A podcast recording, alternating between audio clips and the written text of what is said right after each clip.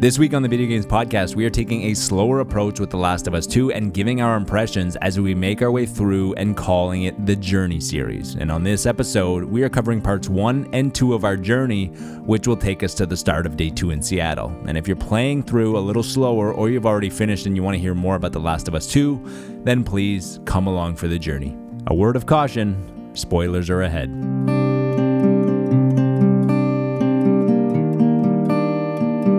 In 2013, the original Last of Us seemed to have a very divisive reaction from fans. It seemed that people either loved the gameplay, storytelling, and design or felt opposed to it all.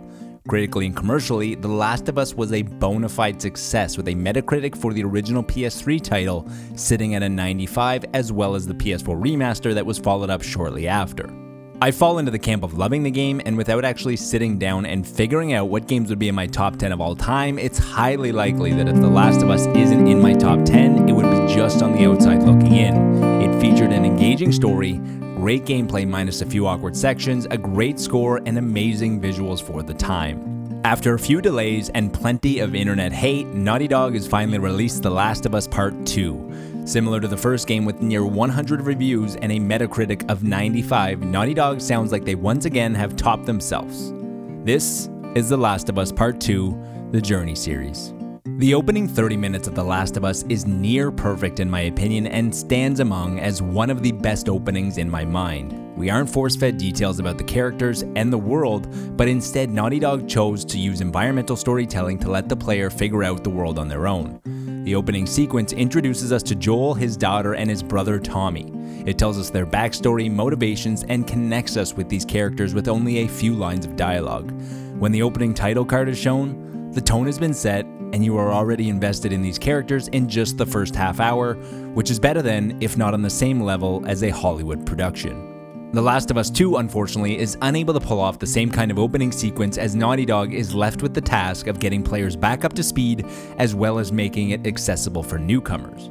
Joel is getting his brother up to speed on what has happened with Ellie, and we are brought up to speed on how life has become in the four or so years that they arrived at the settlement in Jackson. On a technical level, it's no surprise that The Last of Us Part 2 looks and sounds as well as it does. Naughty Dog has always been at the forefront of showing off what PlayStation is capable of, dating all the way back to Crash Bandicoot and more recently Uncharted along with the first Last of Us. Playing on a 4K HDR OLED looks amazing as you are constantly in awe of the way that nature acts and reacts in this world. Blinding lights break through deciduous trees as the sun sets, snow falls from evergreens as you nudge the branches, and water flows over rocks effortlessly. Gameplay feels like a slight extension of the first game so far. Stealth is a large factor as you still use your hearing ability, which highlights enemies through walls, which almost feels like cheating, and it's hard not to use when it's in the game. During a patrol, Ellie and Dina come across a grocery store full of clickers, or early clickers that haven't turned into complete fungus yet, and there is about six or seven of them in the area. The game makes you eliminate every single one while Dina just moves from cover to cover with you. This is very frustrating and immersion breaking as that would never happen, and it doesn't help that Dina has already taken out clickers in earlier combat segments to make it feel more realistic. Overall, the first few hours are slow and lack the emotional impact that The Last of Us delivered while Joel, his daughter, and Tommy were trying to escape the city during the initial stages of the chaos. However, as I arrive upon the chalet with the help of what seems like a rival gang, I am left with a sinking feeling in my stomach that things are about to take a drastic turn for the worse, as Joel and Tommy seem unaware of the danger that they are in. I am also a little curious how, after all that has happened in the first game, Joel and Tommy would be willing to trust anyone when, even during the opening moments of the original game, Joel was insistent on driving past a family that needed help. And this is where the first leg of the journey will stop, and we'll be right back with our second part. On my first part, I remarked about how The Last of Us 2 started off a little slower than the first game that hooked you in before the title card was even shown. The sequel takes a little longer to get going as there needs to be some backstory filled in, but around two hours in, the chalet scene happens right where the first leg of our journey ended, and it becomes clear that this is what the slow beginning was building towards. Once the table has been set, the journey begins for both ourselves and for Ellie and Dina, who decide to make their way to Seattle based on limited information. You're also left asking a lot of questions about what just transpired at the chalet and why Tommy and Joel were so well known. How did these outsiders know their names so well? Is it as simple as what happened during the first entry of the series while Joel was trying to get Ellie to the hospital? Was it all the people that he killed trying to help her escape? Has something bigger happened over the past four years? In the end, you reap what you sow, but I am just hoping that this question gets answered. No surprises, but the game remains gorgeous in this new lush biome. It's always the little details that make a game truly rise from good to great and separates the 8s from the 10s. Making your way through the dense foliage, there are all types of plants, but it's the ferns that really caught my attention and the way there are dead leaves sporadically throughout rather than just a perfect green palette copy and pasted. A little detail like trying to make a jump and missing it and wondering if you can actually make that jump, but then Ellie says, Come on, I know I can make that. Or even something like opening two lockers and hearing different effects instead of the same canned audio. Upon reaching the semi open world of Seattle, you start to see the matrix that is Naughty Dog and how The Last of Us 2 is a culmination of everything that Naughty Dog has been working on for the past 10 years plus.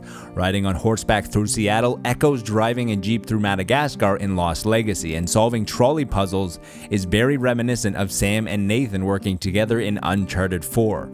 Everything from The Last of Us has been expanded upon from the first entry. Once in Seattle, you find a map which you can then find clues throughout and mark up your map if you want to explore, but you can also just go to the areas that are likely to be points of interest to further the story. But throughout some of these buildings are many safes that require a certain combination that will provide you with the items needed for crafting and leveling up Ellie's skill tree, which is fairly simple and linear, although it does open up if you find training manuals through exploration. And I think this is a very smart and realistic way to expand the skill tree by implying that Ellie is learning just as everyone else learns. As for getting into the actual safes, the combination can usually be found close by with a little light exploration, and you might encounter some fun Easter eggs along the way.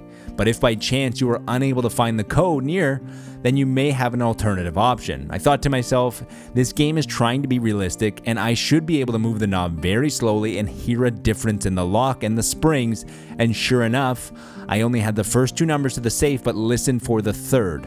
It's moments like this that make you fully appreciate good game development. Playing on moderate, combat encounters quickly make you realize that you won't be able to dodge your way through the whole game and that stealth will be a necessity. You become quickly overwhelmed by just two early stage clickers and end even faster if you have a fully developed clicker.